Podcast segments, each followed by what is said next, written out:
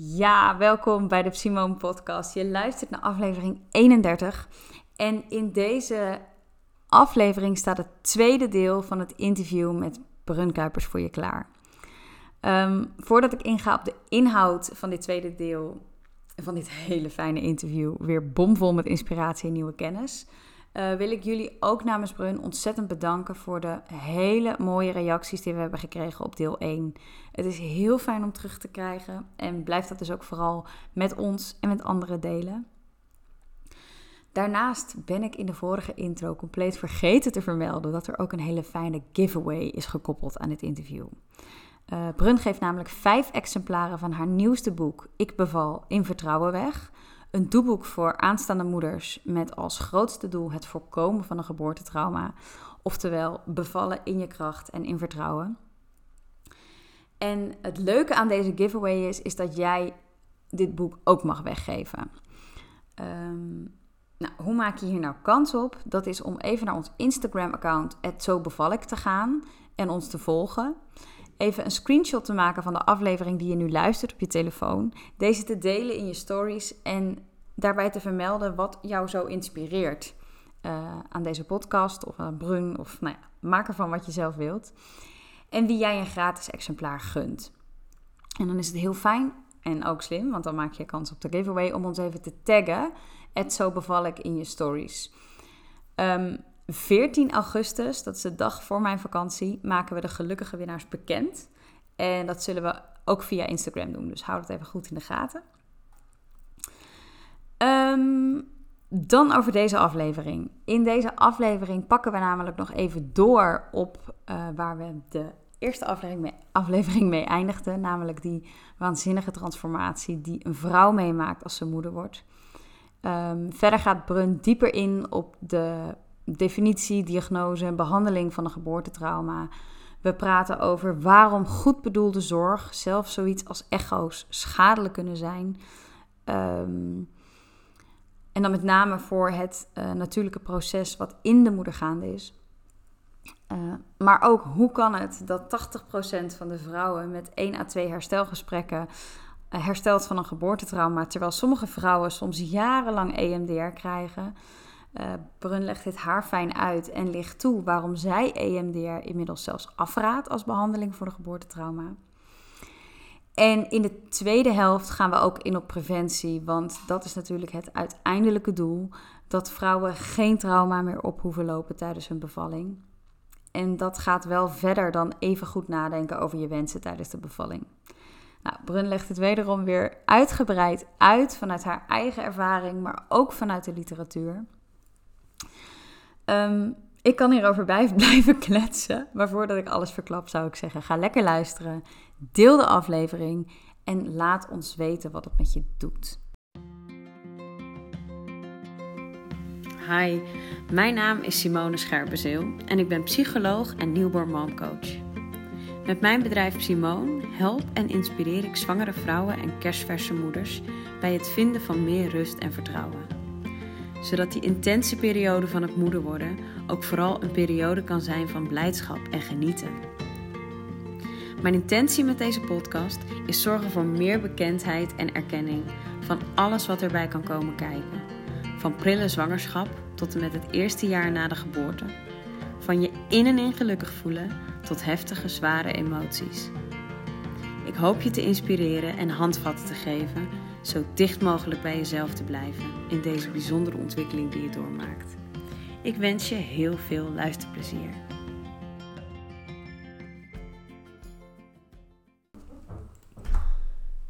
Daar zitten we weer, Brun, voor deel 2. Ja, leuk. En, er is nog wel wat te ehm, vertellen. Ja, er is nog heel veel te vertellen. We eindigden de vorige aflevering um, vooral met het belang van de transformatie. Of tenminste, hoe belangrijk dat transformatieproces van de moeder is de ontwikkeling van het moederbrein. En dat daar nog zoveel meer bewustwording eigenlijk op mag komen. Ja. Om echt een verandering teweeg te brengen in, heel, in de hele geboortezorg.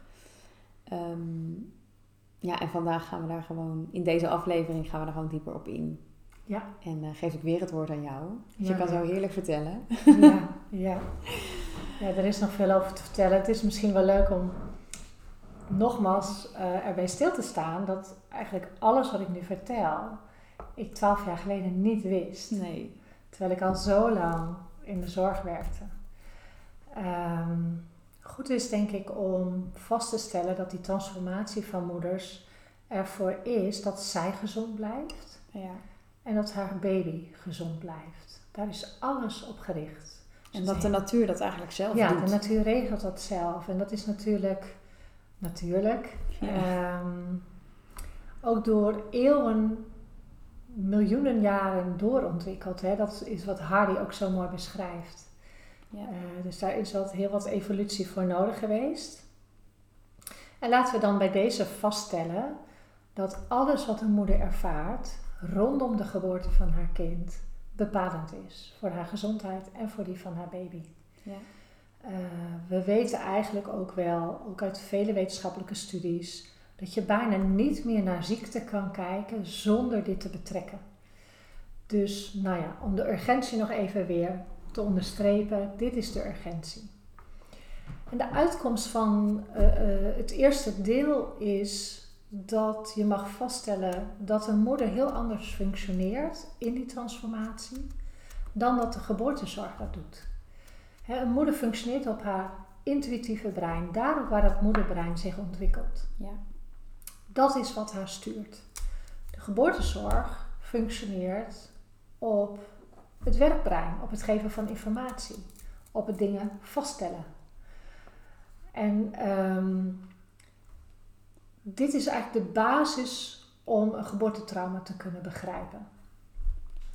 Waarom ben ik me bezig gaan houden met geboortetrauma's? Vlak nadat ik mijn studie startte, had ik ontslag genomen. Ik werkte als freelancer, maar ik had ook ruimte om een eigen praktijk te beginnen. Heel pril, nog niet goed wetend wat, maar ik dacht ik heb vast wat te bieden. En zo kreeg ik al vrij vlot contact met vrouwen, met ouders, die nou ja, een kind verwachten of dat net achter de rug hadden na een bevalling. En ook dat ben ik allemaal gaan documenteren. En 100% van die moeders hadden een traumatische bevalling gehad. Ja. Toen kon ik dat nog niet heel erg duiden en begreep ik het niet, maar de ervaringen waren echt super negatief. Ik dacht, hè, dat was niet per se mijn bedoeling. Nee. Ehm, maar dat is dus wat opviel. De dat negatieve viel zo ervaring. Op, viel zo op. En ik was toen al wel in aanraking gekomen met de vragenlijsten van Wijma, die ik ook wel beschrijf in het boek Zo beval ik. En die kan je ook online nog steeds vinden. Ja. En die vragenlijsten van Wijma zijn er heel erg op gericht om angst vooraf aan de bevalling vast te stellen. Fobische angst, zoals hij dat beschrijft. Maar ook een traumatische bevallingservaring vast te leggen. En met die vragenlijsten kon ik dus eigenlijk vaststellen dat deze vrouwen werkelijk traumatische ervaring hadden gehad, zoals wij me ze definieerden. En in die tijd pakte de reguliere zorg die vragenlijst ook al wel op.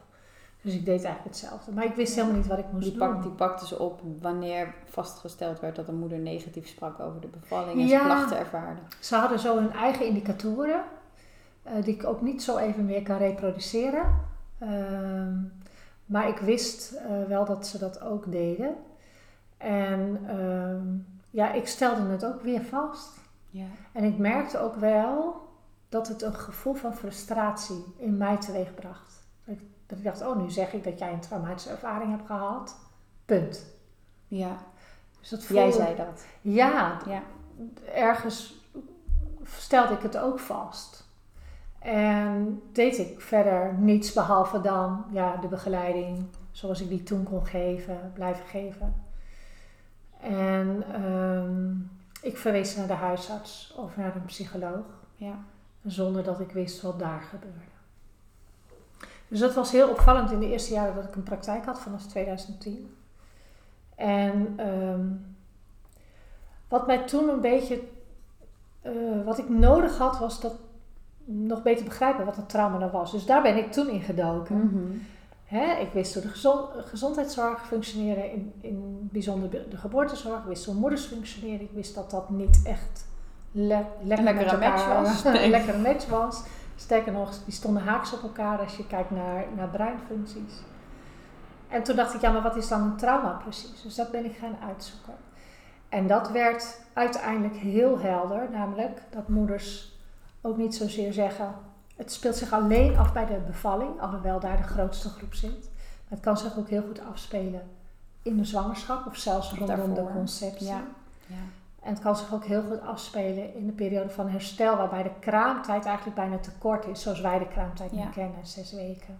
Het kan ook echt nog daarna. Ja. Dus ik heb ook maar eh, besloten om niet te spreken over een bevallingstrauma, Nee. maar over een geboortetrauma. Dus een psychotrauma rondom de geboorte van je kind. Ja. Ja? Ik sprak laatst ook iemand inderdaad die gewoon uiteindelijk tot de conclusie kwam dat het IVF-traject, dat het daar zat. Ja. Dus zelfs nog voor de conceptie, in het Ja. proces na het zwanger worden toe. Ja, Ja. precies. Dat zijn hele ehm, eh, duidelijke situaties die kunnen vallen onder de definitie die ik uiteindelijk in 2018 heb gepubliceerd. Wat precies een geboortetrauma is, om die daarbij te betrekken. Ja. En ehm, ja, wat moeders erover zeggen, wat in ieder geval mijn moeders erover hebben gezegd, al die nou ja, honderden, Honderden die vrouwen. ik erover heb gesproken uiteindelijk, ehm, is dat het echt een moment is waarbij ze niet op de signalen van hun lichaam af konden gaan. En dat gepaard gaat met klachten nadien, Ja. ergens in hun leven. En wat ook gepaard gaat met negatieve gevoelens als ze terugdenken aan dat moment. Ja. Ja, dus dat is een, nou ja, een mooie definitie die vooralsnog nog steeds geldt. Want ik leg hem er nog wel weer eens op. Ja. Maar hij voldoet heel goed. En, en een heel simpel voorbeeld is bijvoorbeeld het voelen dat je moet persen, maar nog niet mag. Of Ja. vice versa, dat je moet persen terwijl je Ja. niet voelt. Is Ja, een heel simpel voorbeeld, wat heel klein en kort kan zijn dat Ja. moment. Maar al voldoende om dit te ervaren. zeker. En het kan bijna nog simpeler. Of het kan bijna in nog kleinere momenten zijn waarvan je niet kan voorstellen dat dat het is. Mijn moeders hebben bijvoorbeeld ook wel gezegd: Mijn baby werd al geboren thuis. Het ging zo snel. En toen kwam de verloskundige en die zei: Ja, maar zo snel kan het nog niet gaan. Ja. Dus ook daar voel je weer de mismatch. ja, wat je voelt als moeder wordt eigenlijk ontkracht. Of, Ja. of, of wordt gezegd dat kan niet zo zijn. Precies. En in de diepere lagen heb ik ondertussen wel geleerd: voelt de moeder, ik zie jou niet Ja. en ik ken jou niet. Nee, En je bent er niet. nee, je bent niet belangrijk. Dat is nooit de bedoeling geweest van die verloskundige. Nee, nee. Dus dat is ook goed om te zeggen. Ja, Maar in de diepere laag is dit de boodschap. ja, Ja, en dat kan ook verklaard worden door het feit dat moeder juist in dat emotionele brein functioneert. ja, En zijn dit soort invloeden, dit soort input niet kan eh, relativeren. ja. Ja, Want is dat ook het verschil, misschien kom je daar straks op, het verschil tussen een, ge- een gewoon tussen aanhalingstekens trauma en een geboortetrauma? Of kom je daar zo nog op Eh, terug? Ja, dit is denk ik een van de belangrijkste onderscheidende aspecten tussen elk ander psychotrauma Ja, en dat tijdens de geboorte of rondom de geboorte van je kind. Ja. Ja. En ehm, ik denk hoe dichter bij de bevalling, het, de situatie die ik net schets, dat die impact nog het grootste is. Dus Ja. daar, daar functioneer je zo op je intuïtieve brein, ja, hè, waar dat moederbrein sturing geeft, dat je ook niet input van daarbuiten kan relativeren. Dus dat slaat in en dat, dat wordt echt ingeprint als Ja. een waarheid. ja, Vergelijkbaar met pasgeborenen die alles ervaren als waarheid. ja, Dat is een belangrijk onderscheid, zeker. En als je dan nog iets helderder zicht wil hebben op wat er met zo'n trauma gebeurt, heb ik ondertussen ook nog wel wat meer literatuur op nageslagen. Eigenlijk kan je vaststellen dat degene die een trauma krijgt machteloos is. Een belangrijke wetenschapper, Judith Herman, zegt: Elk psychotrauma is de ziekte van de machteloze. Dus je had geen macht meer. ja, En over termen als autonomie, zeggenschap, hè, hoort dat bij elkaar. ja. Dat geldt voor ieder trauma. Ja. Ja, En dus klein voor, of groot. ja. en dus ook voor het geboortetrauma dat Ja. moeders en daarmee ook hun kinderen ervaren, hè? Ja. wel of niet al geboren. Ja, Eh, een ander element is denk ik ook wel wat weer een andere wetenschapper eh, benadrukt rondom trauma's. Eh, maar ook Hardy zei dat al. Als die omgeving inadequaat reageert, verergert dat de ervaring, de negatieve ervaring. Ja, Ja, net als dat je het omdraait als de omgeving positief reageert of adequaat reageert, adequaat bedoel ik met waar een moeder behoefte aan heeft, Ja. dan geeft dat een happy moment. Ja? Dus daar komt die omgeving weer om. ja, en dit is ook waar je in deel 1 sprak over de schade die het systeem dan wel onbewust Ja. berokkent. Ja, wat er gebeurt met de schade is dat ehm, de eerste reflex is een hormoonsverandering. Ja. Een hormoonsverandering naar van relaxation naar Ja. alarm. En die hormoonsverandering leidt ertoe dat je eigenlijk wil vechten of vluchten, maar dat Ja. kan niet. Dan kom je een beetje op dat machteloze aspect uit. Ja. Als dat niet kan, dan wordt je emotionele systeem ernstig beschadigd. Ja. En die ernst, ehm, moet ik zeggen, dringt door de jaren heen steeds meer tot mij door. Ja. Hoe ernstig dat is. En dat ja, brengt eh, me wel heel erg bij de, eh, nou ja, de noodzaak terug. Waarom ik het allemaal doe, maar waarom er ook nog zoveel werk te doen is. Ja. Dus elk trauma, hoe groot of klein we denken dat het is, eh, levert echt emotionele schade. En op, ehm, als gevolg daarvan gaat het lichaam ook dysfunctioneren. Dus de symptomen volgen daarna. Ja. En die zijn heel uiteenlopend. Dat is ook duidelijk in het boek Zo beval ik. Nou ja, uitgebreid besproken. Heb ik echt geanalyseerd. eh, hè, van fysieke problematiek eh, tot eh, angst, paniek, onzeker, jezelf minder waard vinden en dergelijke. Ja. Dus de En symptomen wanneer komen moeders daarna. met dat trauma blijven. Ja, als het trauma niet wordt eh, behandeld en Ja. je daar niet van herstelt, dan ja, gaat je lichaam uiteindelijk echt protesteren.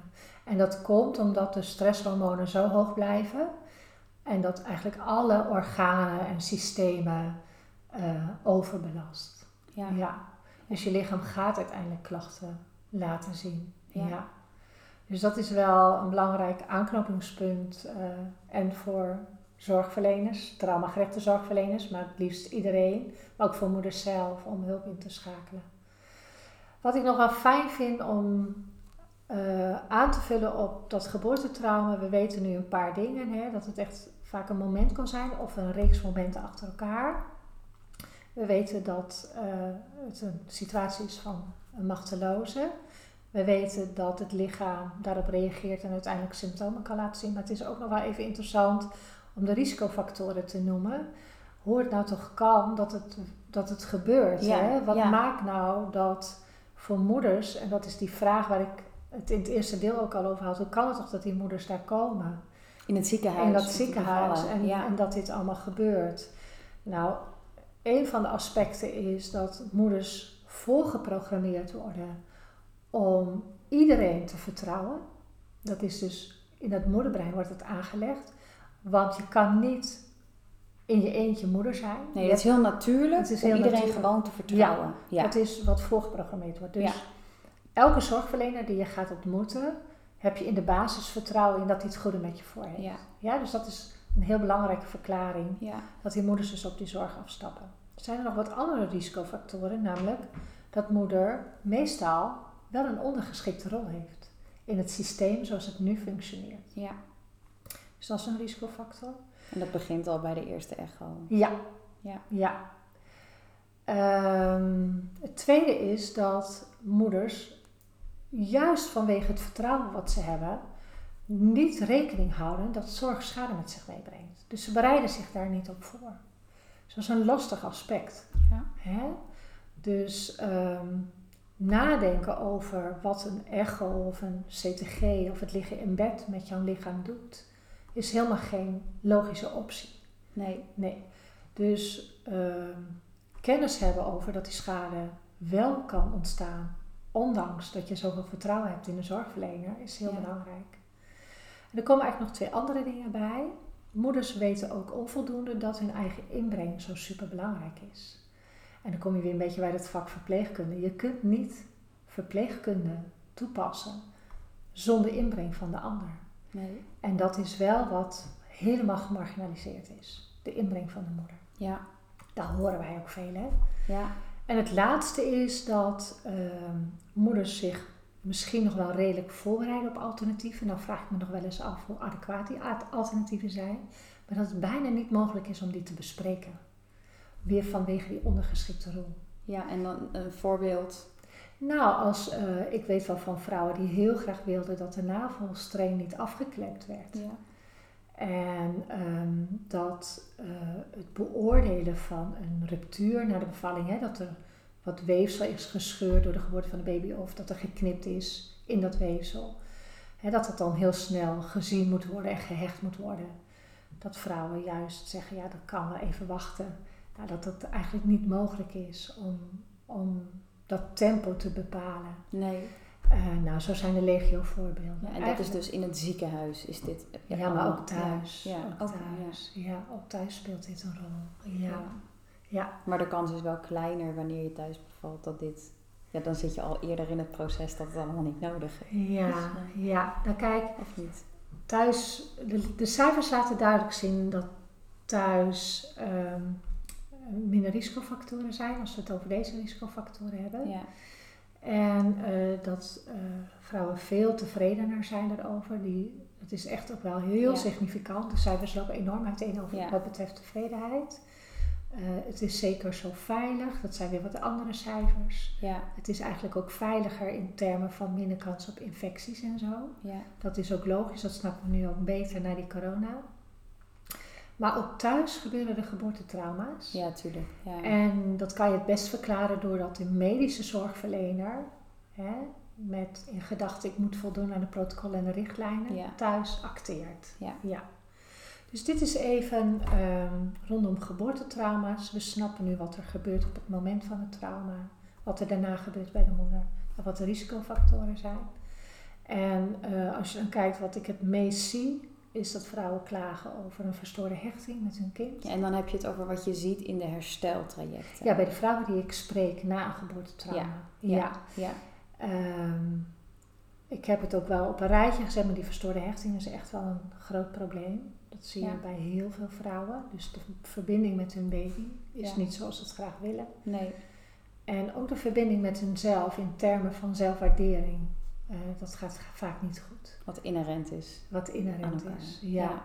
En dit uit zich vaak in schuld en schaamte. Dus het zijn hele nare negatieve gevoelens rondom je eigen functioneren en het gevoel naar je kind toe. Dus dat zijn ingewikkelde kwesties. Ja. Het is ook het taboe vergroot.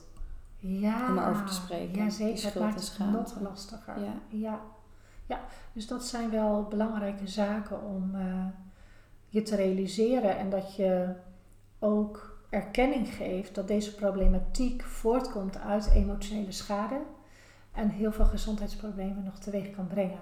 Ja. Ja, Dus dat geboortetrauma moet behandeld worden. En ja want dat is een mooi bruggetje. Want ik denk, Ik mooi is dan nu het herstel, het Ja. herstelgesprek wat jij ontwikkeld hebt om Ja. dat toe te lichten. Ja. En daarna door te gaan naar wat we Preventie. ook kunnen doen in preventie. Ja. Het herstelgesprek ehm, is, is weer gekomen uit mijn zoektocht in de literatuur. En ehm, ik had het geluk dat ik naast deze praktijkvoering ook HBOV-docent ben geworden. Ook al in 2011 of zo. Dat deed ik een klein beetje bij. Maar ik kreeg ook, ook heel veel eh, eh, wetenschappelijke literatuur vanuit de verpleegkundeopleiding nu. Ja. En daar staat onder andere een eh, goed boek eh, bij over communicatietechnieken in het licht van herstel. En die titel, daar dacht ik, hier moet het in staan. Ja. Nou, er staan legio communicatietechnieken in, bewezen technieken voor verpleegkundigen. En één techniek, ja, dat dacht ik, die is één op één eh, toepasbaar bij moeders. En dat is ehm, de oplossingsgerichte benadering. En die is veel toegepast binnen de psychiatrie, dus eigenlijk bij mensen die ook emotionele schade hebben. Ja. En het was zeer eenvoudig om die techniek eh, te vertalen naar mijn praktijk. En zodoende heb ik dat, eh, dat omgebogen en een soort nou ja, construct gemaakt waarin ik dacht dat ik moest werken. En ben ik dat gewoon gaan doen. Begin 2016 eh, ja, bazuinde ik dat rond waar ik maar was en sprak. Of gezellig op een avond. Ja, wat, wat we nu veel op Instagram doen. geboortezorg, wat nu- ja, toen ging nog heel veel fysiek. Dat mensen feestjes en partijen. Ja, ja, en wel allemaal met geboortezorgverleners Ja, en natuurlijk. gerelateerd daaraan. En zo kwamen eigenlijk de cliënten heel makkelijk op mijn pad. En ook weer intuïtief dacht ik, ik ga alles opschrijven. Ja. En toen ben ik dat preciezer gaan doen, volgens dat construct. Ja, Wat nog wel een paar keer wat is veranderd. Niet heel erg, maar wel wat is door gaan ontwikkelen. Maar ik ben dus gestructureerd gesprekken gaan documenteren. ja. Nog niet wetend hoe belangrijk het is voor de hersteltherapie zelf. En ook nog niet wetend dat ik op basis van deze gesprekken uiteindelijk meer dan 600, ja. dat ik daar het boek eh, Zo beval ik over ben gaan schrijven. En eh, ja, dat herstelgesprek, ja, dat werkte heel erg goed. Ik heb het een jaar lang gratis aangeboden. Vanuit mijn eigen onzekerheid of het wel een effectieve therapie zou zijn. ja. Maar eh, ja, dat bleek het zeer. En ik wilde mijn steekproef vergroten. Dus toen kwam wel het idee, ik moet dit gaan vastleggen. Dus ik heb nog een jaar lang doorgewerkt. Eh, had uiteindelijk een mooie steekproef waar eh, ik een artikel over heb geschreven om eh, het effect van het herstelgesprek ja, eigenlijk vast te leggen. Ja. Vanuit een wetenschappelijk onderzoek.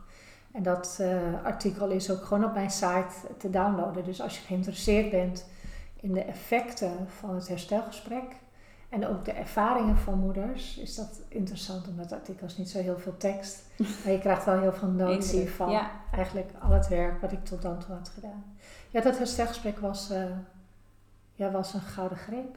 Want misschien is wel de vraag die ik, die ik heel vaak krijg, die moeders die ik nu spreek, maar ook, ook via social media, van maar de, de bekende norm is EMDR, soms jarenlang. Hoe kan het nou? Hoe kan het nou, Simone, dat het in één gesprek werkt? En de moeders, nou ja, als ik kijk naar mijn ervaring nu, tot nu toe achteraf, die zeggen, zeker ook, ook nou ja, een paar weken daarna, hè, bij het laatste evaluatiemoment, maar het werkt echt. Ja. En soms is er natuurlijk nog wel wat nodig. Als Ja. er ook al meer speelde. Of is er nog net nog even één gesprek of nog wat ondersteuning nodig. Soms wat langer. Maar 60 procent. Ik wil even goed naar de cijfers. Ik heb de, ik heb de cijfers. Ja, ik zal de cijfers. Ik heb ze even weer erbij gepakt, want ik hou dat nog Ja. steeds bij. Ja, ja, ja. Eh 80% herstelt na één of twee gesprekken, waarvan ongeveer 60 na één gesprek. Ja, precies. Ja. want hoe legt dat nou? Kun je dat? Want we kunnen hier heel veel denk ik over vertellen. Ja. In het kader van toch ook laten Ja. we geen Ja. aflevering van drie uur maken. Nee, je kunt dat vrij kort. eh, En het artikel staat op de website en in het Ja. boek valt veel te lezen. Ja. En in de opleiding leer je hier nog veel meer over als Ja. je hier echt alles van wilt weten. Maar kun je dat vertellen? het is goed te verklaren. Het is Ja. goed te verklaren. We beginnen bij het herstelgesprek. Ja. Daarna zet ik EMDR er even naast. Ja, mooi. Als je kijkt naar de essentie van het trauma, is dat je de macht kwijt bent. Macht is hetzelfde als autonomie, is hetzelfde als zeggenschap. Ja, Wat wij doen in het herstelgesprek is meteen een zeggenschap teruggeven. Al in het allereerste contact. Ja. Daar worden geboortetraumaconsulenten en therapeuten op getraind. Kenmerkend van zeggenschap teruggeven is dat wij als traumazorgverleners geen informatie geven. Dus daar heb je eigenlijk de twee elementen waar moeder zo goed op functioneert en wat zo schadelijk is. Ja, dat passen wij toe in het herstelgesprek. ja, Je geeft de autonomie eh, direct terug en wij zijn getraind geen informatie te geven. nee. Geen informatie. En dat is een klus om te leren, maar als je het eenmaal af te snapt, af te leren. af te leren, ja. ja.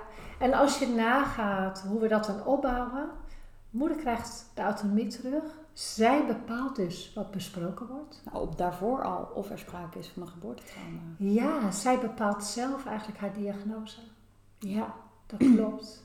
En zij legt zelf de verbindingen. En doordat wij daar ruimte voor geven, alsnog, wat misschien beter toen had moeten gebeuren, Ja, maar wij geven haar dus de ruimte om haar emotionele brein haar werk te laten doen, legt zij allerlei verbindingen en gaat alsnog die transformatie die toen belemmerd is, ja, gaat alsnog een rol spelen.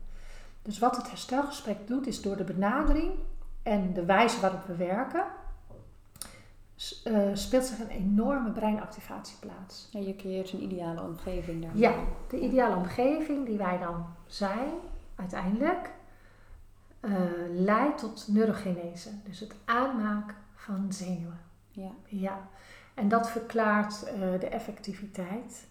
En eh, onderschat ook niet het zelfherstellend vermogen wat mensen per definitie hebben, maar wat we bij moeders dus aanzetten. Ja. Er is een enorm vermogen om zelf te herstellen. Ja. Maar je moet wel de juiste knopjes aanzetten.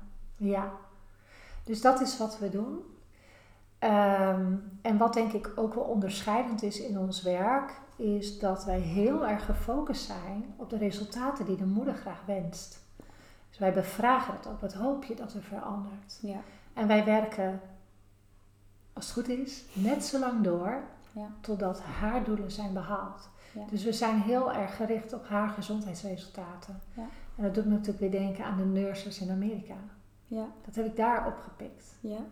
Dus het werken naar haar doelen is belangrijk en wij monitoren dat ook en we evalueren. Dus wij behandelen net zo lang Ja. totdat haar doelen bereikt zijn. En dat is inderdaad bij 80% van de vrouwen die wij een herstelgesprek aanbieden, na één of twee gesprekken zo. Ja. Ja, er is een kleine groep die daar niet aan voldoet. Eén groep heeft veel langer begeleiding nodig. En dat heeft vooral te maken, wat ik tot nu toe zie, met zoveel stressoren in haar leven, dat ze gewoon niet kan herstellen. Dat zijn wel vrouwen die ik blijf volgen. De andere 10% die dan ongeveer nog overblijft, die haakt af. Ja. Door allerlei omstandigheden. Dus die stopt met de therapie. Ja. Dus vooralsnog heb ik nog niet echt indicaties waarbij het herstelgesprek niet werkt. Mhm. Maar goed, dat kan nog komen. Ja. Maar vooralsnog werkt het altijd. En het bijzondere ook van deze aanpak is, doordat wij met het zelfherstellend vermogen werken, kun je het ook heel goed combineren met andere therapieën. Ja. Vele vrouwen die ik heb behandeld lopen ook bij een psychiater of gebruiken antidepressiva of hebben ook EMDR. Ja. Ja, dus dat eh, kan heel goed. Toch even dat EMDR-traject, Ja. wat eh, zelfs nu bijna een jaar geleden als richtlijn is eh, neergelegd binnen de reguliere zorg. Wat EMDR doet, ehm, is heel erg hard werken in het werkbrein. Ja. Daar waar, naar mijn onderzoek, de oorzaak ligt van het trauma. De blokkades ontstaan. Ja, en de blokkades Ja. ontstaan. Wat EMDR eigenlijk doet, is de blokkade nog groter maken. Het parkeert de ervaring en alles wat erbij hoort weg. Dus ik zeg wel eens, nou ja, om het te vereenvoudigen, het herstelgesprek leidt tot verbindingen. De EMDR knipt echt alles door. Ja, en wa- wat moeders daar, nou ja, in ieder geval in mijn ervaring, maar ook wel wat ik lees in het boek over rapporteren, is de scherpe randjes gingen er wel af. Die scherpe randjes waar ik in het dagelijks leven last van had. Maar in de diepte voel ik dat het nog niet hersteld is. Ja, Dus ze accepteren, nou ja, het is wat beter. ja, Dus het zal wel werken. Ja. Ervan afgaande dat degene aan de andere kant in de behandelkamer daar verstand van heeft. Dus Ja. het werkt. zeker. Soms zeker. ook niet. Sommige moeders blijven doorlopen terwijl het niet werkt. Ja, klopt. Maar klopt. dat, dat, dat is wat het doet. Ja, Maar heel mooi hoe je dat nu zegt. Die verbinding versterken of het lijntje Ja, doorknippen. dat is eigenlijk de meest eenvoudige kijk daarna. Ja. Om het ook een beetje te begrijpen. Hè. Bij Ja. EMDR wordt je werkbrein overbelast. Dat is hoe het werkt. Ja, Hè, met oogbewegingen of met geluiden. Ja.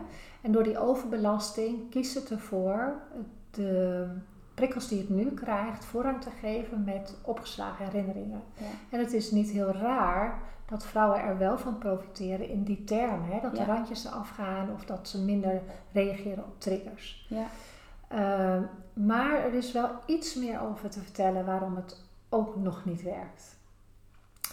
Bij mijn steekproef, ik heb het ondertussen niet heel erg gevolgd, maar bij mijn steekproef had 100% van de vrouwen verminderde zelfwaardering. Nou, laten we zeggen dat dat nog steeds een groot percentage is. Dus Ja. vrouwen die zichzelf minder waarderen als gevolg van het psychotrauma rondom de geboorte. Uh, verminderde zelfwaardering is niet met de EMDR te behandelen. nee. En dat heb ik uitgezocht met een hoogleraar eh, psychiatrie.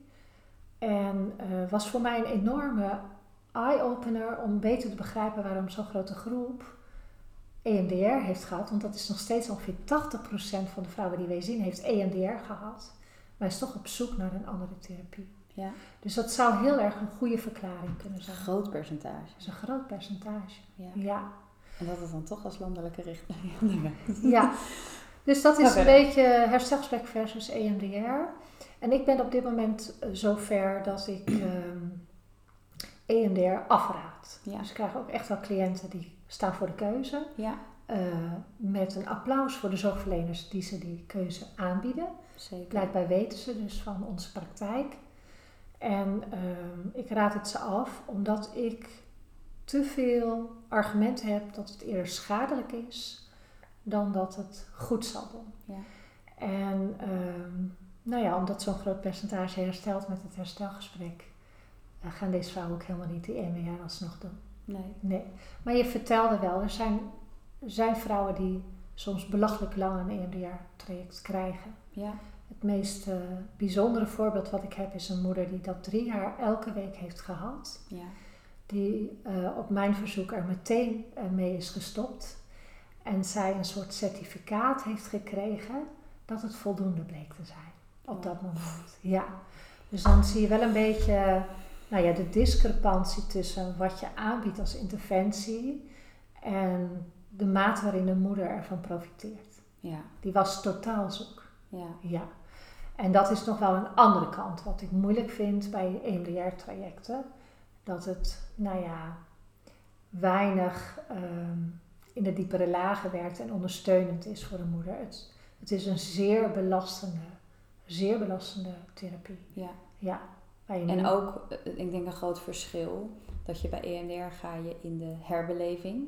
En in het herstelgesprek word je juist gevraagd naar wat je had gewild. Ja, het is een totaal andere benadering. In het Ja. herstelgesprek hoef je het niet opnieuw te beleven, Nee. wat gewoon voor hertraumatisering kan zorgen. ja, zeker, zeker. Ja, dat is denk ik een van de belangrijkste verklaringen waarom het herstelgesprek niet belastend is. Eh, de hele groep eh, vrouwen uit de steekproef gaf mij terug dat ze het een vriendelijke en zachte behandeling vonden. En ehm, ja, de EMDR is daarom zo belastend dat je meerdere keren opnieuw de traumatische ervaring moet herbeleven. Ja. Ja, En daar ben je dus ook in gaan opleiden. Want dat is misschien nog wel even leuk voordat we naar preventie gaan. Je dacht, dit moet er meer. Ja, ja ik, ik had na die twee jaar, eigenlijk het tweede jaar, 2017, dat ik het herstelgesprek toepaste, ik crosste heel Nederland door. Ik had, ik had wel door, dit kan ik niet alleen. Eigenlijk had ik dat in het begin van het jaar al door. Ja. Dus ben ik als een gek een opleiding in elkaar gaan timmeren. En ben ik Zoals, al... zoals Brun dat doet. Ja, ja, ik dacht, ik, moet men, ik heb hulp nodig. Ja. Dus ik ben in 2017 al de eerste opleiding gaan doen. Ja, en dat heeft er nu toe geleid dat er 30 geboortetraumatherapeuten, of deels consulenten, deels therapeuten zijn opgeleid. De opleiding tot eh, therapeut is de vervolgopleiding, waar er echt nog veel meer verdieping wordt gegeven over het hele behandeltraject. Ja. Ja, dus er zijn al 30 mensen eh, ondertussen opgeleid. Ja, dus Ja. mochten mensen nu luisteren en hierin geïnteresseerd zijn, ieder jaar in januari Ja. en september start deze opleiding. Daar kun je in principe, Voor inschrijven. want dat daar voor, de, eh, voor deze opleiding is er een, een vooropleiding nodig? Als, hoor, nee, ook niet, hè? per se. Nee, Nee, ik ik, twijfelen, want voor de preventiecoach is dat niet zo, maar Nee. voor de ander ook niet, hè? nee, nee ik, eh, ik stem dat wel even af, eh, maar het loopt eigenlijk altijd goed. Ja, Ja, ehm, dus de, de mensen die geïnteresseerd zijn om geboortetrauma's te herstellen, kunnen een opleiding tot geboortetraumaconsulent volgen. ja, Dat is ook een langere opleiding ondertussen geworden, van in het begin vijf naar ondertussen tien dagen. ja, Ehm, en daar heb je niet per se een vooropleiding nodig, maar je merkt gewoon wel, de geïnteresseerden hebben al zoveel werkervaring ja, en interesse en zijn geboorte gerelateerd al eh, eh, bezig. Dus dat gaat eigenlijk altijd goed. ja. En de opleiding wordt alleen in januari gestart. Dat en die, loopt ja. dus lekker richting voorjaar. En in het najaar start altijd de vervolgopleiding. Zo was het. Dus er zijn ja. van beide nog maar één moment per jaar. ja, Ja, Dankjewel. Ja, en vanaf hier is het denk ik een heel mooi bruggetje te maken naar preventie. Waar we nu middenin zitten. Ja. En waar eh degenen die ons volgen ook op Zo Beval ik op Instagram waarschijnlijk nu ook heel veel over zien. ja, Want dit alles heeft geleid tot, maar hoe mooi is het als vrouwen geen geboortetrauma Ja. meer hoeven oplopen. ja, En Ja. hoe kunnen we daaraan bijdragen? ja. Ja, dat was eigenlijk mijn, ongeveer mijn laatste woord in het boek Zo beval ik. Hoe gaan we dit voorkomen? Ik had geen idee. Nee, Ik had geen idee. Dus wat doe ik dan? De boeken induiken. ja, Ja, En daar kreeg ik wel aanknopingspunten. Kijk, het is eigenlijk niet ingewikkeld als je dit allemaal gehoord hebt. Nee. De focus ligt heel erg op zeggenschap. En zeggenschap wordt heel erg bepaald door je levensgeschiedenis. Dus hoe je geleerd hebt te zeggen wat je behoeften zijn. Um, maar wordt ook heel erg bepaald door de omgevingsfactor nu. En we weten dat die geboortezorg niet altijd een ideale omgevingsfactor is. En zelfs je zeggenschap kan afnemen. Dus die brug moest ik gaan slaan. Nou, met de nodige kennis die ik weer heb opgedaan. Ehm, Misschien is dat wel leuk dat onze ontmoeting daar plaatsvond. Ja. Tussen die twee boeken in. Om ook even, even uit de theorie te stappen. Ja, en het persoonlijke verhaal er kort in te verweven. Ja, dat, dat doe je wel heel goed. Want Um, dat was in april vorig jaar. Dat is misschien dat is mijn kant van het verhaal. Dat ik jouw boek las en dat ik dacht: Wauw, hier komt. Want ik, ik kom natuurlijk uit de wetenschappelijke wereld, ben wetenschappelijk opgeleid. Ik werkte in de GGZ als psycholoog. En ik was daar uitgestapt. En toen kwam ik in de wereld van ondernemerschap, waar ook heel veel coaching en heel veel intuïtie een rol speelt. En ik dacht: Wauw, dat is zo mooi om dat aspect ook dat is zo belangrijk, de intuïtie van vrouwen. Want ik richtte me toen al wel heel erg op, op moeders, op net bevallen vrouwen, maar nog wel heel erg zoekend van hoe dan en wat dan. En toen las ik het boek Zo beval ik en daar kwam die wereld van wetenschap en intuïtie zo mooi samen. En toen heb ik intuïtief, impulsief kun je het misschien wel noemen. Maar ja, wat is het verschil met intuïtie soms? Jou een spraakbericht gestuurd. Ik dacht, ik ga de auteur van dit boek gewoon, ik ga het nummer opzoeken. Toen heb ik jou een spraakbericht gestuurd. En vijf minuten later dacht ik, wat heb ik nu weer gedaan? Maar goed, dat is toch ook wel het leuke van ondernemen soms. Het gewoon doen. Dat blijkt ook uit jouw verhaal. Ja. En toen stuurde jij later uh, ja, een hele mooie reactie terug. Toen heb ik jou nog de wereld van spraakberichten, geloof ik, laten zien. Absoluut, absoluut. Ja, over, over ideale omgevingsfactoren gesproken. Jij was die voor mij. Dat was een nieuwe ervaring inderdaad, eh, Simone, om iemand naast me te krijgen die ook zo hierin geïnteresseerd is en super mooie ideeën heeft, maar ook vragen heeft die nog beantwoord moeten worden. En jij was inderdaad een soort katalysator richting die preventie. Ik had de theorie in handen, maar nog niet echt uh, vaste plannen. Maar door onze gesprekken en die focus op, op die intuïtie, die emotionele uh, aspecten, en ja, dat kwam op de een of andere manier zo bij elkaar dat ik dacht, ja, er moet nog een boek komen. Ja, die... nog geen twee maanden later volgens mij, of een maand later naar ons eerste contact, ja. stuurde jij volgens mij vanuit Malaga, er komt een tweede boek. En ja. dat gaat hierover. Ja. ja, dus het zijn puzzelstukjes waarvan je niet weet dat je ze niet hebt, maar die komen dan. En dat kwam bij elkaar in een plan voor een boek, voor die preventie. Ja. Ja. En je was echt een katalysator met je open-minded, maar ook je focus op dat emotionele aspect binnen jouw uh, contacten. Um, ook wel bij die zwangere vrouwen, hè, waar, waar jij uh, je heel erg op richtte. Ja. Je was zelf zwanger. Ja, ook nog. Je was zelf ook met een groot bewustwordingsproces bezig. Ja. Dus ik denk dat dat ook heel erg heeft bijgedragen. Ja. En uh, je bereidheid om mee te denken, kritiek te geven, mooie plaatjes te laten maken. Ja, het kwam allemaal bij elkaar. Ja, plaatjes als in het tweede boek wat vol staat met foto's van mij in bevalhouding, reposo-doek. Ja. ja, borstvoeding. Ja, ook nog. Ja, ja, ja. prachtig. Ja, zo leuk. Dus er kwam, eigenlijk had ik alle, alle ingrediënten voor een mooi recept bij elkaar. Ja. Een boek voor preventie en uh, ja, de preventie is eigenlijk net als bij de herstelgesprekken. Ga kijken naar de essentie van een trauma. En wat moet er gebeuren? Zeggenschap. En zeggenschap en de mate waarin je dat tot uiting brengt, is erg afhankelijk van je eigen levensverhaal. Dus dat is een heel belangrijk aspect in de preventie.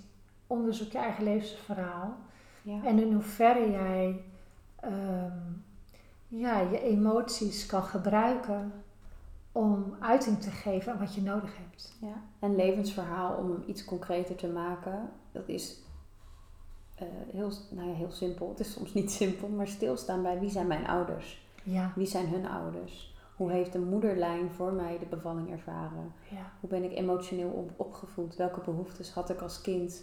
Waaraan is voldaan, waaraan niet? Ja. Waarin merk ik nu dat ik nog behoeftes heb? Hoe kan ik voor mezelf opkomen? Ja. ja, en in het bijzonder ook nog wel hoe jouw eigen geboorte is ja, geweest. absoluut. Hoe de ja. geboortes waren als je die al gegeven hebt. Ja, Maar ook bijvoorbeeld de relatie tussen jouw ouders en jouw relatie met hen. ja, En met je broers en Ja. zussen als je die hebt. Eh, dat is allemaal heel bepalend. Dat is jouw transformatie tot een volwassen, zelfregulerend persoon. ja, Dus dat is een heel belangrijk stuk om mee te nemen in jouw nieuwe transformatie in moederschap. ja. En dat geldt voor elk kind opnieuw. Hè? Voor elk kind maak je die transformatie door. ja. Dus het is altijd relevant.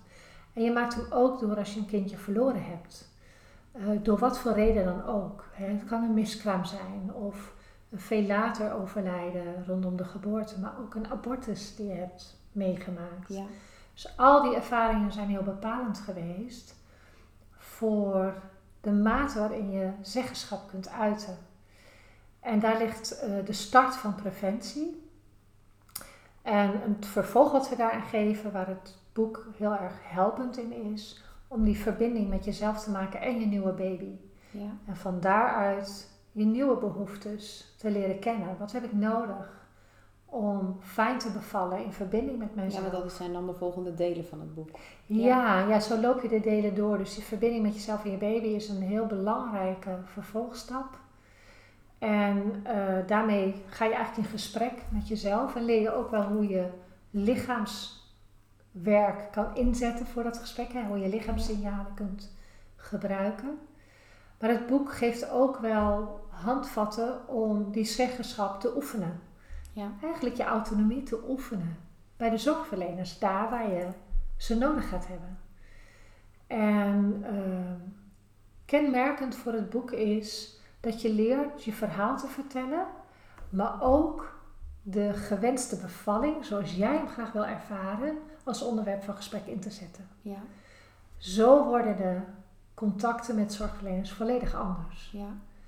En Wat even inbrekend niet wil zeggen dat als jij voor de eerste keer bevalt en je weet niet zo goed of je in bad of op een baarkruk of op weet ik wat voor manier wilt bevallen, dat, dat doet er nog niet eens zo heel veel toe. Maar vooral wat, hoe wil ik me voelen in die bevalling? Hoe Ja. wil ik gesteund worden? Hoe wil ik het ervaren? ja, En wat wil ik voelen? Ik denk dat dat.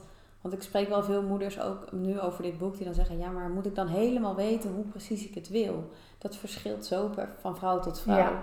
Ik wist heel duidelijk, dat voelde ik intuïtief. Ik wil in dat water, ik wil in dat Ja. bad. En dan nog kan het zijn dat je dat voelt en op het moment denkt: ik wil eruit. Dat heb ik niet ervaren, maar dat kan. dat kan zeker. Maar daar, daar stopt het soms. Ja, maar ik weet niet hoe ik het wil, dus ik laat het maar gebeuren. Ja. Maar het gaat een laag dieper. Ja. Hoe wil jij je voelen tijdens de bevalling? Ja, En je kunt je gesteund voelen op een baarkruk en in een bad. Of rondjes lopend op, of op je knieën. ja. Daar gaat het om. Ja, zeker. Maar als je in die diepe lagen werkt, wat we ook willen gaan doen als we de moeders begeleiden, dan ontstaat vaak ook wel een gedetailleerde beeld. Ja, absoluut. Want dat moederbrein gaat zijn werk doen. Ja, ook dat. En wat niet onbelangrijk is, is dat een moeder ook gaat leren denken: wat heb ik voor behoeftes en waar leiden die toe? Dus Ja. hoe wil ik me daarna voelen? Ja. Hoe wil ik direct na de geboorte contact maken met mijn baby? Ja. Maar ook hoe wil ik mijn kraamtijd ervaren. Dus daarvoor ziet het boek Ik beval in vertrouwen helemaal in. In eigenlijk die hele transformatie. We hadden het daar in het eerste deel al over. Hoe zou dat moeten zijn? Ja. Ja, dat vertrouwen zeiden we toen. Daar gaat het om. Ja. Het gaat om het vertrouwen hebben in je lichaam en je baby. En het zelfregulerende vermogen. En daar de aandacht op vestigen. En daar heb je, als het goed is, hopelijk heel lang de tijd voor. Er zullen ook vrouwen zijn die natuurlijk tegen de 35 weken zich gaan melden. Ja. Maar als het goed is, heb je daar heel lang de tijd voor.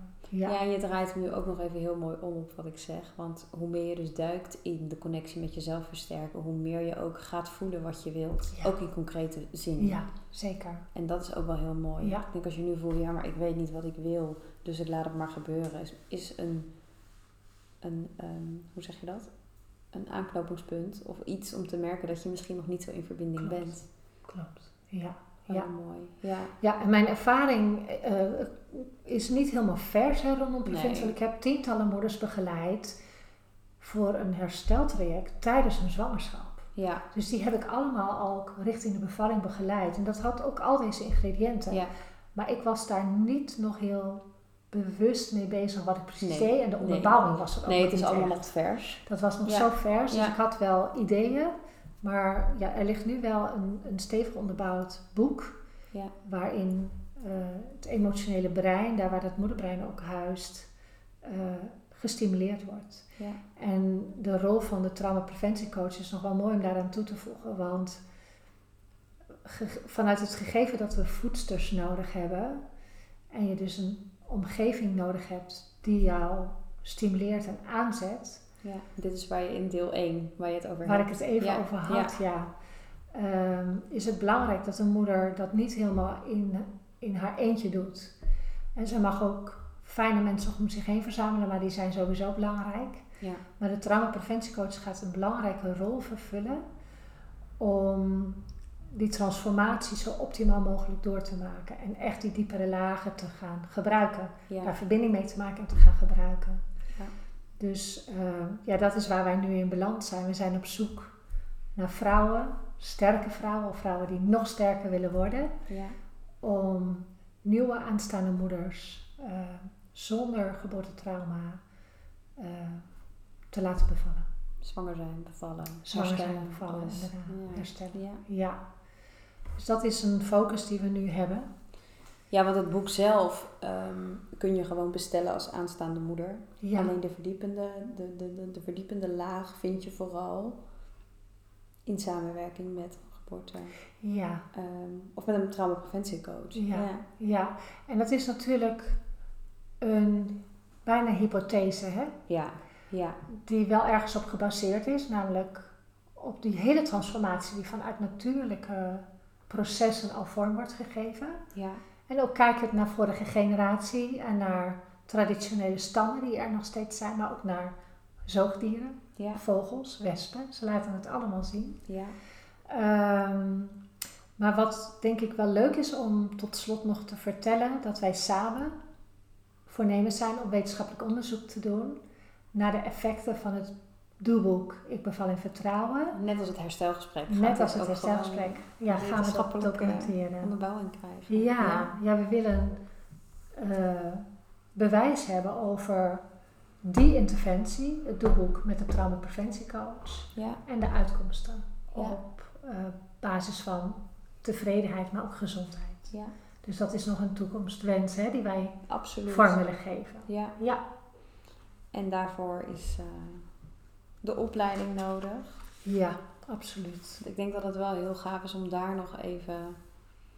Net als, nou ja, net als zo bevallig op Instagram voor moeders is, als voor, nou ja, dat zijn ook veelal moeders of moeders to be die coach willen zijn. Ja, Ehm, en richt het boek zich echt op moeders. ja, Maar ehm, ja, biedt de parallel die we in de opleiding ook op het boek baseren. ehm, zeg ik dat dan goed? Ja, een hele mooie basis voor de coaches ook om opgeleid te worden tot. En voordat ik het ga vertellen, is het misschien wel heel leuk als jij dat vertelt. Hoe de opleiding ook is opgebouwd. Want dat is weer gebaseerd op het boek. Ja, en het is helemaal niet zo raar dat jij dat vertelt, omdat je daar een hele belangrijke Ja, dat bent geweest. en je voelt die parallel en Ja. je hebt ook veel sturing daaraan gegeven. Maar wij geloven inderdaad ehm, in die transformatie van de moeder en die we kunnen ondersteunen. Eh, door zelf ook een transformatie door te maken. Ja, En dat boek gaat waarschijnlijk helpend zijn voor de toekomstige traumapreventiecoaches. ja, Om ook je eigen levensverhaal te betrekken in jouw rol als preventiecoach voor aanstaande moeders. En ook verbinding met jezelf te kunnen maken. En van daaruit, ook als het lastig kan worden, ja, ehm, een bijdrage kan leveren aan de gezondheid van moeders. ja. Ehm, en die transformatie herken ik ook wel, die ik zelf heb doorgemaakt. Als ik met vrouwen werk, op dit moment of het nu een hersteltraject is of een preventietraject, waarvan de eerste dan ook lopen. Ik kan niet anders als in verbinding met mezelf dat werk doen. Nee, heel herkenbaar. Ja. absoluut. Dus dat is denk ik die parallel die jij ook bedoelt. Hè? Absoluut. Ik denk dat dit een heel mooi moment is voor degenen die nu ook luisteren en voelen, maar daar wil ik aan bijdragen. Aan het stoppen van geboortetrauma's. Of in ieder geval dat heel erg minimaliseren de komende tijd, de komende jaren. Hier aan bijdragen. ik wil deze opleiding doen. Wat kunnen ze verwachten? Of hoe kunnen ze ons bereiken? Of hoe... Ja, Wat hebben we? wat we hebben is Instagram, het zo beval ik. Dat is een platform Ja. wat we samen hebben neergezet waarvan alles gebeurt rondom dit thema. Het herstel, maar zeker ook de traumapreventie. Ja. Het andere is dat wij, jij en ik, Simone en Brun, allebei makkelijk te bereiken zijn. Je mag ons bellen, je mag ons mailen. Via Instagram mag je berichtjes posten. Ja. Dus je kunt je vragen, je ideeën, je onzekerheden, je twijfels allemaal bij ons kwijt als je geïnteresseerd bent. En jouw website, dat is de www.degeboortespecialist.nl. Ja, dat is echt een website waar heel veel informatie staat over deze opleiding. Bij het eh, tapje kenniscentrum. Ja. Eh, er staat ondertussen ook helemaal onderaan bij het tapje kenniscentrum een agenda voor 2021. Misschien leuk voor mensen die nu nog niet mee willen doen. Alhoewel dat wel kan, want in september is er nog plek voor meer. Zeggen, dat hebben we ook nog niet eens deelnemers. genoemd, dat die in september al start. Op het Ja, moment dat we deze podcast opnemen is het, eh ik moet nadenken, juli, half juli. Dus Ja. er is zeker nog ruim een maand de tijd. ja, nog anderhalve maand de tijd Ja. om je aan te melden. Ja. Ja. ja, om precies te zijn, in september starten we twee opleidingen voor de traumapreventiecoaches. Een offline opleiding, dat gaat bij Simone thuis gebeuren. In Vianen. In Lekker Vianen. centraal. Ja, en een online opleiding. Voor beide hebben we nu drie inschrijvingen. Dat betekent dat er nog plek is, want in beide groepen kunnen zes deelnemers Ja. meedoen. Maar ook in 2021 is eh, een planning gemaakt voor beide varianten. Eén die start in januari en één die start in september. Dus vier keer wordt de opleiding weer aangeboden. En al die data staan ook al op mijn site. De geboortespecialist bij het kenniscentrum. Helemaal onderaan bij het eh, kopje agenda. En misschien, want ik bedenk me nu dat we misschien wel één punt zijn vergeten te noemen. En dat de opleiding heel erg uit drie componenten bestaat. Dat is namelijk het, wetenschappelijke fundament. Ehm, een groot deel je eigen verhaal, je eigen persoonlijke ontwikkeling. En dat is ook wel uniek aan de opleiding. Dat je leert niet alleen de theorie en de vaardigheden. Maar je leert ook heel erg jezelf mee te nemen. Omdat dat zo'n belangrijk instrument is. eh, Ja. In de gesprekken, maar ook de moeder leert in het boek: hey, hoe zorg ik voor mezelf? Maar jij als coach, als ondernemer, als persoon en misschien ook nog wel als moeder, eh, hoe blijf je voor jezelf zorgen, maar ook voor je bedrijf? Wat ook het derde aspect eh, meteen introduceert. En dat is hoe leuk dat je dan opgeleid bent en weet en hoe en wat. Maar hoe zet je zoiets op de markt? Hoe heb je een eigen praktijk? Hoe ga je daarmee om? Wat hoe je me- daarmee wel of niet op social media? Hoe organiseer je dat? Ja. Dat is ook waar we op ingaan. Dus het is een hele praktische opleiding. Het is een opleiding in de diepe laag. En het is wetenschappelijk, op wetenschap gebaseerd. Dus het is een hele complete en daarmee unieke opleiding, denk ik. Ja, En dat ja. is misschien wel goed om nog even te... Ja, ik ben er gewoon, en jij ook, zijn er heel enthousiast over. Maar om dat nog even te, be- te belichten. Ja, ik denk dat eh, je kunt het niet mooier zeggen. En waarom? Er is geen enkele zwangerschapsvoorbereiding op dit moment, in ieder geval niet in Nederland, maar ik vermoed zelfs wereldwijd, die er naartoe werkt dat moeders geen trauma's krijgen en gezond zijn na de geboorte van hun kind. Ja, dat is wat echt claimen dat dat eraan bijdraagt. Ja. ja. Dus dat is onze focus. Dus je wordt opgeleid om die begeleiding te geven aan moeders met die focus. Ja. Goede gezondheidsresultaten. Ja. En dat is uniek. En met alle respect voor alles wat er gebeurt nu, ehm, denk ik dat dit een sterk onderscheidend vermogen is. Ja. En ehm, wat jij al vaker noemt, die parallel hè, tussen in dit geval de traumapreventiecoach en de moeder. Dat is zo super belangrijk omdat de onderlinge beïnvloeding is zo groot. En dat kan heel positief uitpakken. En daar gaan we van voor. Maar de moeder loopt ook het risico dat het de andere kant op gaat. En dat willen we nu stoppen. Ja. Ja. Ja, en ik denk, je- een persoonlijk voorbeeld is bijvoorbeeld... Ik heb zelf hypnobirthing gevolgd, de eerste zwangerschap. Wat mij zeker in een aantal opzichten heel erg heeft voorbereid. Ja. Bijvoorbeeld de kennis over hormonen. Ja. Dat was ontzettend fijn voor mij. De diepere laag heb ik ehm, op andere manieren voor mezelf eh, ben ik daar ook mee aan de slag gegaan. En Ja. ik denk dat lang niet iedereen dat misschien zo Nee. nerderig zelf gaat uitzoeken als ik dat doe. Nee. Nee, nee, je bent niet... En dat eh, ook zeker wel onderdeel is van mijn, mijn pad om daar. Ja. Maar dat dat ook het stuk is wat zo belangrijk is. Wat er ook in mijn bevallingen aan bij heeft gedragen. Naast de absoluut waardevolle kennis die ik daar heb opgedaan. Ja, Maar ook die diepere lagen mee te pakken. En Ja. dat, dat, dat wordt hier gecombineerd. Dus ook voor degene die al een prachtige hypnobirthing of wat voor cursus dan ook geven. Je hoeft het niet aan de kant te schuiven. Maar Nee. dit is een hele mooie aanvulling. Een, een wetenschappelijke aanvulling. Waarbij je ook echt nog meer inzet op die preventie. ja en ehm, om daar nog een dikke streep onder te zetten. De diepere lagen hebben we al heel vaak genoemd. Maar waar wij expliciet aandacht voor hebben is dat moeders het moeilijk kunnen gaan krijgen in contact met de geboortezorgverleners. Even terugdenkend aan die risicofactoren. En we willen haar emotioneel sterk krijgen, ja, nog sterker dan dat ze is, ja, om als het lastig wordt, zeggenschap te behouden. ja, En dat is echt waar het zo, zich zo in onderscheidt. En dat is ook het belang om dan die trauma's te voorkomen. Want dat is wat nou precies een trauma teweeg kan brengen. ja. Ja? Dus we gaan de realiteit nu onder ogen zien. De geboortezorg kan gepaard gaan met schade.